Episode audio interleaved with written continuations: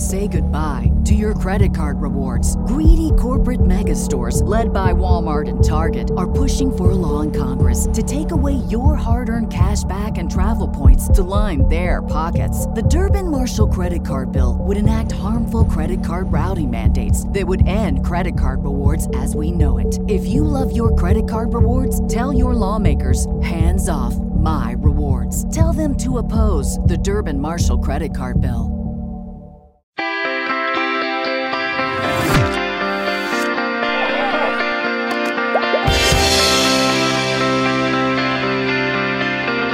Hi there, I'm Sheldon MacLeod with the Saltwire Network, and I wanted to, well, first of all, take note that I'm here uh, in my office in the city for a change. Uh, and this news release came out this morning. Actually, I heard this uh, that we have a new president, a new president for Doctors Nova Scotia, and that's the advocacy group on behalf of physicians in this province.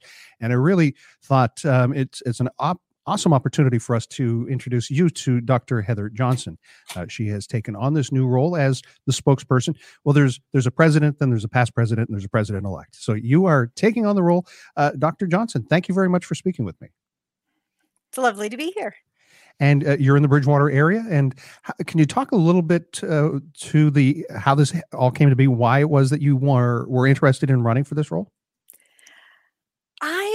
Over the past several years, since 2010, I've been involved with Doctors Nova Scotia uh, in various committees, and and I've acquired enough knowledge, I think, over the 10 or 11 years that I thought maybe I should get involved at a more senior leadership level.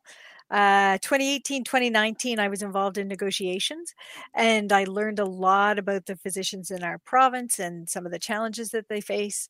So, my practice is in a good position right now. My kids are all a little bit older and independent, so I thought this was a good time to put my name forward and what do you see what do you see this role as? What what do you you know trying to what is it that you hope to accomplish?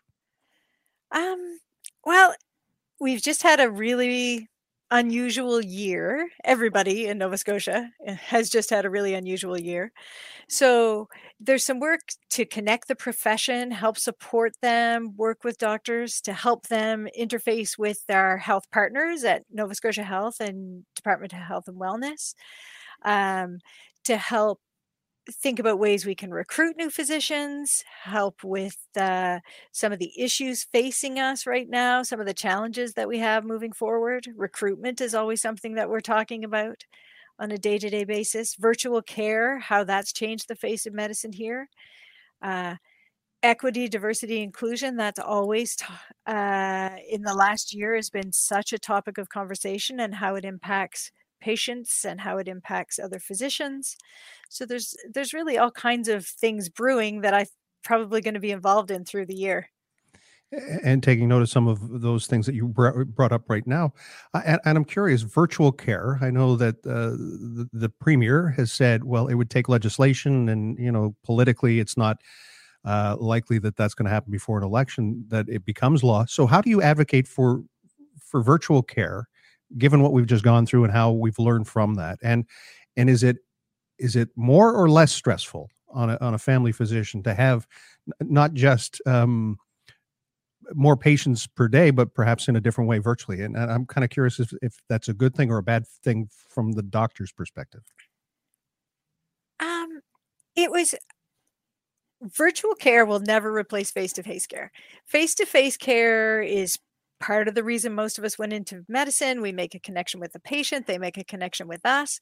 And there's lots of our jobs, lots of pieces of our jobs we can only do when we're in person. But there are also those pieces that you can do over a, a Zoom call or over the telephone.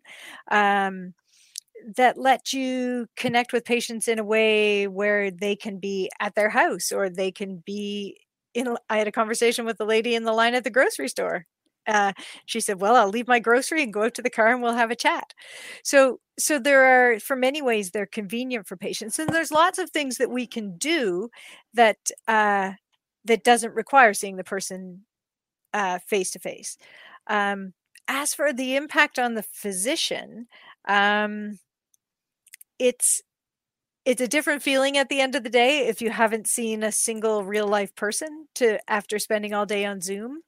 But that's a that's something that everybody's dealing with these days who has changed the way they work because of the pandemic. Uh, one of the pieces that might be really interesting going forward is the ability to do care not with you and I both on a Zoom call, but uh, asynchronous virtual care we call that so you send an email i'm having this side effect or i'm having this problem and i can respond at a different time and say well this is what's going on have you thought about this and have you tried this and maybe we need to do this so there can be communication that actually is is done without people uh, being involved at the same time so hmm. there's there's lots of options that are pretty exciting uh, can you be an advocate without being an adversary? Uh, we know that, eh, or at least I know from speaking with past presidents of Doctors Nova Scotia, there are times where, you know, you mentioned contract negotiation, where, you know what, it, it's not the best deal, but it's the best deal we can get. So when when you're putting yourself forward as an advocacy group, as an agency, do you have to be adversarial? I don't think you have to be adversarial. I think. Uh, I think a great deal of this is going to be the most successful if we can actually work together. Uh, I think we will be better as the sum of our parts than each trying to advance our own agenda. And and that's all about communication and how you position yourself when you're speaking to people and and what you bring to the table when you sit down. So I don't think you have to be adversarial uh, on many things. I think there's chances for partnerships. When you bring up doctor recruitment, or you bring up the fact that in this news release from Doctors Nova Scotia, there are 65,000 Nova Scotians who don't have a primary care f- uh, facilitator. Uh, and, and that's creating issues that emerge. That's creating issue with long-term care. Uh, all of that is, that's why I'm asking, you know, it has to become political or does it? in order for something as severe or serious as having access to primary health care? How do you move that needle without it being, at least in some ways, you know, an advocate for some adversarial relationships. All the political parties want to get elected, and they all have you know a vested interest in, in making for the best province and and the best healthcare system. I think you have to believe that everybody has the heart of no, the the best interest of Nova Scotians at heart when you sit down at this table, and and nobody wants to come to a province or stay in a province or work in a system where there's infighting between the health system partners. So I would say that although oftentimes negotiations can be adversarial by their nature, we're better served uh, to not go down that path, but to actually try and work together. We have lots of information about what works for physicians. Department of Health has ideas about how they might deal with people who have return of service contracts or or so they have ideas nova scotia health has different ideas about how they want to organize healthcare delivery. And if we can come together as a system in a way that's collaborative, I think we will have a better outcome every time. Uh, uh previous uh, presidents have uh, talked about, discussed, have advocated for a, a revamp of the fee for service. Is that on your agenda?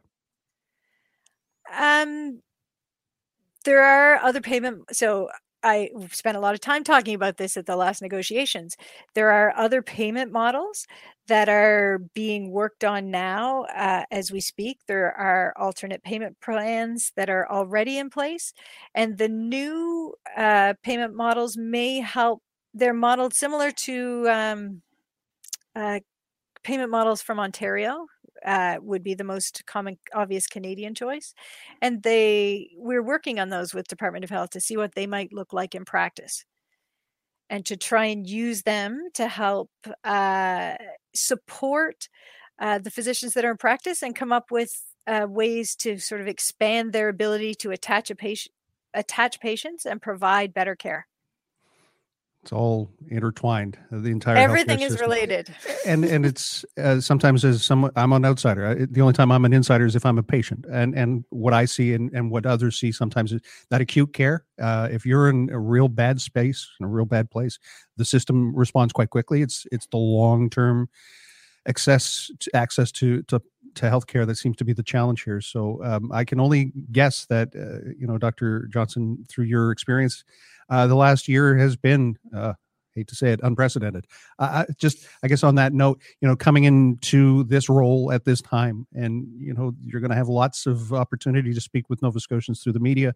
Uh, not all of it's going to be about a pandemic. So, uh, you know, thanks for for speaking with me. And I'm just curious, you know, what, how has the last 15 or so months changed the way you do your work? Um, it's done a couple of things differently about the way I do my work because I now have to I don't see my colleagues in the office. We used to always be together and have conversations. What would you do here? What would you do there? And now that's kind of gone away. So some of the collegiality of medicine has has been taken away. It's starting to come back, uh, but it has been that's changed.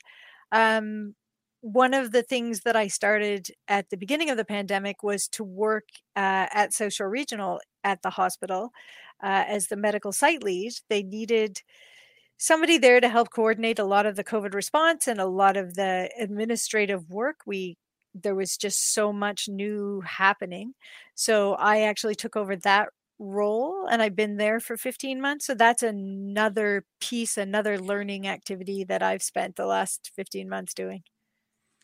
Well, I do thank you for taking some time today. Glad we worked out the technology to have this possible today. As I point out, normally I'd be in Hebbs Cross, and are you are you in the Bridgewater area right now? I am right in the smack dab middle of Bridgewater.